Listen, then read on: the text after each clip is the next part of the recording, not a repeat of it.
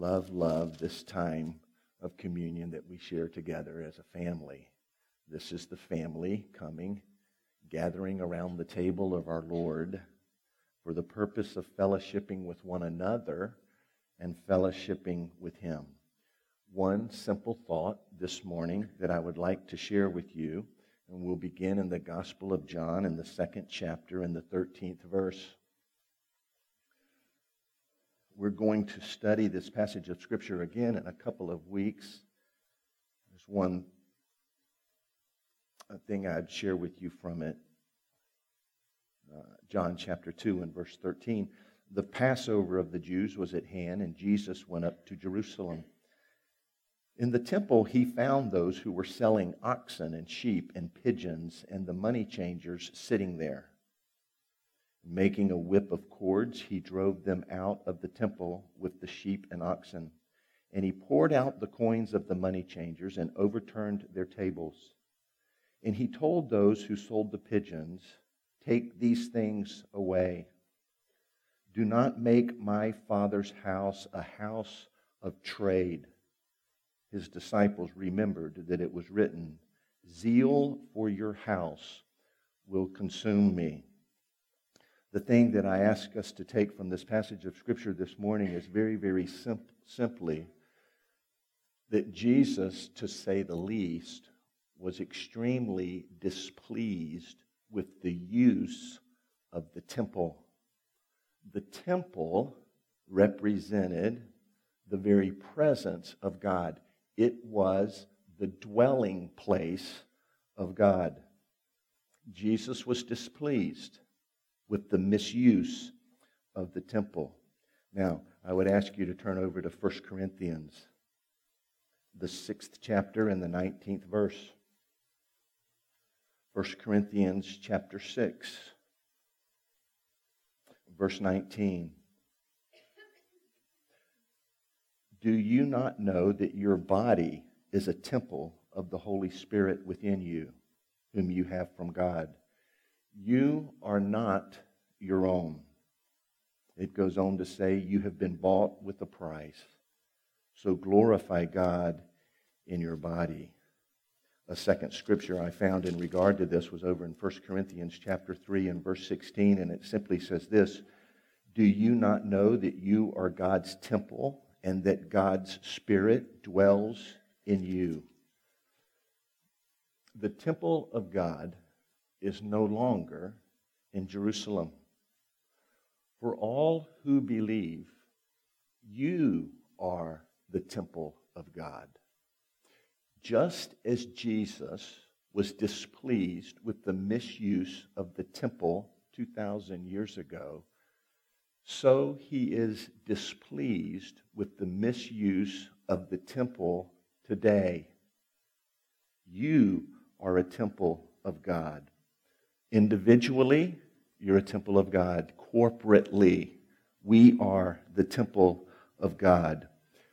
When the temple is misused, correction is inevitable. There are a myriad of ways that we can misuse the temple.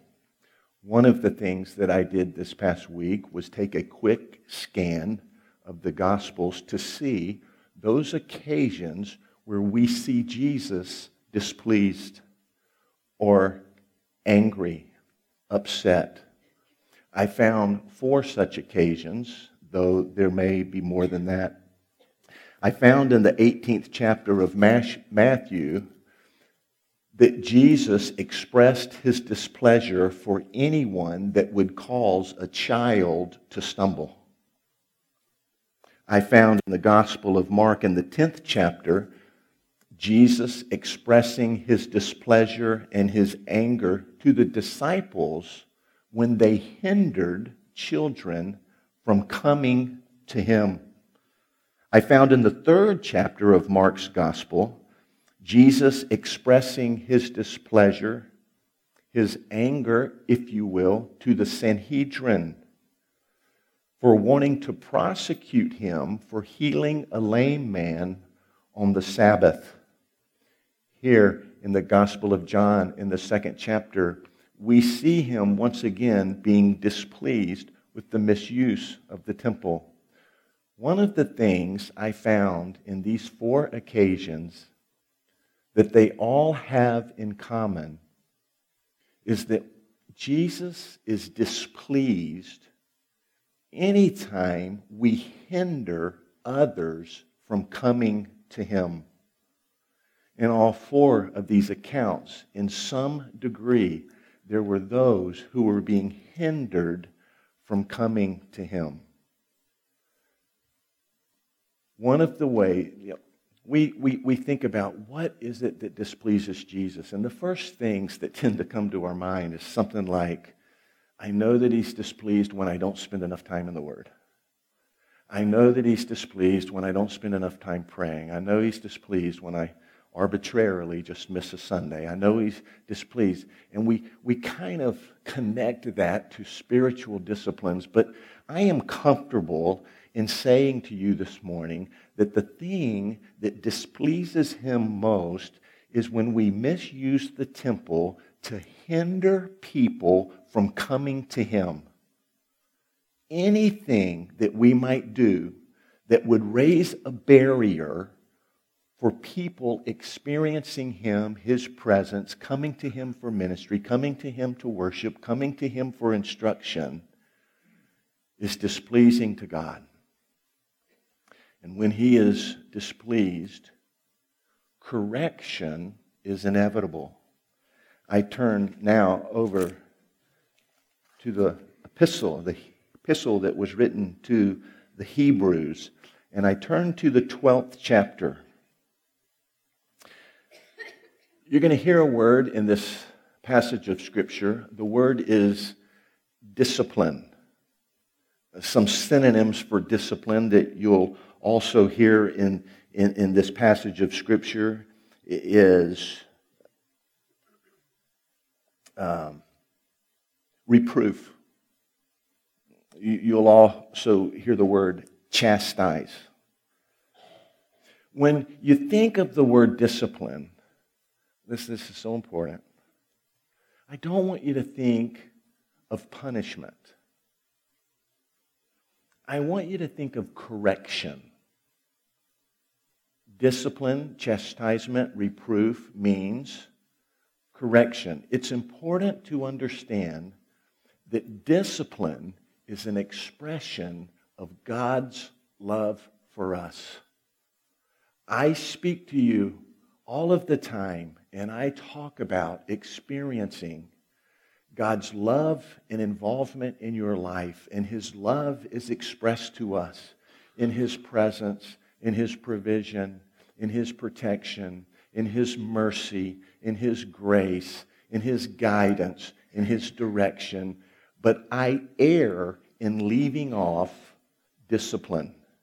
For an expression of his love for us is discipline or correction. And you'll see in this passage of Scripture that he has a purpose for correction. It's simply to move us to the path that we might experience his best in our lives. Hebrews chapter 12, beginning in the 3rd verse. Consider him, Jesus, consider him who endured from sinners such hostility against himself, so that you may not grow weary or faint-hearted. In your struggle against sin, you have not yet resisted to the point of shedding your blood. And have you forgotten the exhortation that addresses you as sons? We could use the word children there. He quotes from Proverbs, the 3rd chapter. He says, "My son, do not regard lightly the discipline of the Lord, nor be weary when reproved by him. For the Lord disciplines the one that he loves and chastises every son, every child whom he receives. It is for discipline," it says in verse 7, "that you have to endure. God is treating you as sons, as children. The Father is treating you as children. For what son is there whom his father does not discipline? If you are left without discipline, in which all have participated, then you are illegitimate children and not sons. The lack of godly correction in our lives is evidence that we are not children of God. Besides this, we have had earthly fathers who disciplined us, and we respected them. Shall we not much more be subject to the Father of spirits and live? For they disciplined us for a short time, as it seemed best to them, but God disciplines us for our good. Here's a purpose, that we might share His holiness. I ask you to consider, in regard to that verse, the implication of our relationship with other people. He disciplines us so that we might share His holiness. The idea of hindering people from coming and experiencing God in His presence and His different expressions of love. Now, verse 11. For the moment, all discipline seems painful rather than pleasant. It's no fun when we experience God's expression of love through correction. It says, but later it yields the peaceful fruit of righteousness to those who have been trained by it. It talks here about God's correction and its work in our lives, that through it we share His holiness with others, and through it, it yields peace and righteousness. And so he kind of ends this thought by saying, therefore, lift your drooping hands and strengthen your weak knees, those of you who find yourself in the midst of God's expression of love through correction. Lift your drooping hands and strengthen your weak knees and make straight paths for your feet so that what is lame may not be put out of joint, but rather be healed. Another purpose. Peace, righteousness, healing, that we experience through God's discipline and God's correction. Verse 14, this won't be on the screen, it simply says, strive for peace with everyone, which is an important part of our experience of His involvement in our lives. It's talking there again about our relationships. It's implying there again of His displeasure with any barrier that we might put up that would hinder other people from coming to Him. You know, I think one of the uses of this time that we have together is to examine ourselves and ask God what there might be in His temple, our lives, that would hinder others from coming to Him. As a matter of fact, over in 1 Corinthians in the 11th chapter, beginning in the 29th verse, I tell you what, I think I'm going to read from 27. It says, whoever therefore eats the bread or drinks the cup of the Lord in an unworthy manner will be guilty concerning the body and blood of the Lord. Let a person examine himself then, and so eat of the bread and drink of the cup. Verse 29, for anyone who eats and drinks without discerning the body eats and drinks judgment on himself. That is why many of you are weak and ill. Some have even died. But if we judged ourselves, if we examined ourselves truly, then we would not be judged. But when we are judged by the Lord, we are disciplined so that we may not be condemned along with the world. How are we condemned with the world? Well, it says in 2 Corinthians, very simply, chapter 13 and verse 5, it says simply, examine yourselves to see whether you are in the faith. Test yourselves. Do you not realize this about yourselves, that Jesus Christ is in you? That you are a temple of God. We are told clearly in the Scripture as we prepare our hearts to commune with the Lord at His table, that He calls us to examine ourselves. The Scripture clearly points out that if there are things in our lives that are hindering other people from coming to Jesus and we are not experiencing God's correction in our lives, then we are not in the faith. We're not saved. We're not Christians. But we take this opportunity to judge ourselves, to examine ourselves. We go before the Lord and we ask that He would reveal to us those areas in our lives that are displeasing to Him. And so that we won't have to experience His correction or an expression of His love, we ask Him at this time to make those things right in our lives. God does not punish you, believer, for your sin. God does not punish you, believer, for your sin. God punished Jesus for your sin. The penalty of your sin has been satisfied. God's grace is seen in His gift of salvation and His gift of forgiveness. But God's grace does not overlook our sin. When there's things in our life that displease Him, as any loving Father would do, He comes to us and offers His correction so that we might experience His best in our lives, so that we might experience His peace and His righteousness, so that we might share His holiness, so that we might not hinder anyone from coming to Jesus.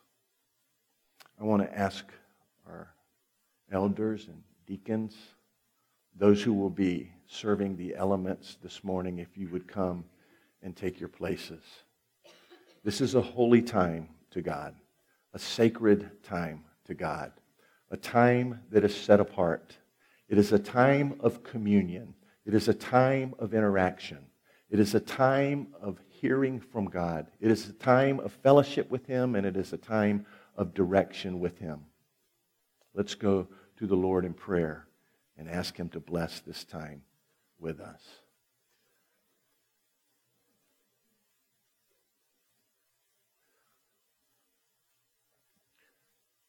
Jesus, I ask once more that during this intimate time with You, You might minister in our lives in a very real way. That You might reveal to us, Lord, if there's anything within Your temple, our body, that is hindering us from fellowship and intimacy with You, hindering us, are hindering others from coming and experiencing You and worshiping You and being taught by You and having intimacy with You. If there's anything in the temple, Lord, that would hinder others, that You would reveal that to us as a part of our examining ourselves, we ask you to shine the light in our temple, your temple. Then, Lord, we thank you for your sacrifice for us, and we remember your sacrifice for us, and we acknowledge and recognize it is through that sacrifice that those things are washed away, and you bestow on us a clean and fresh start. I pray that that might be the experience of your people here today. Bless our time of communion, Lord. I pray in your name. Amen.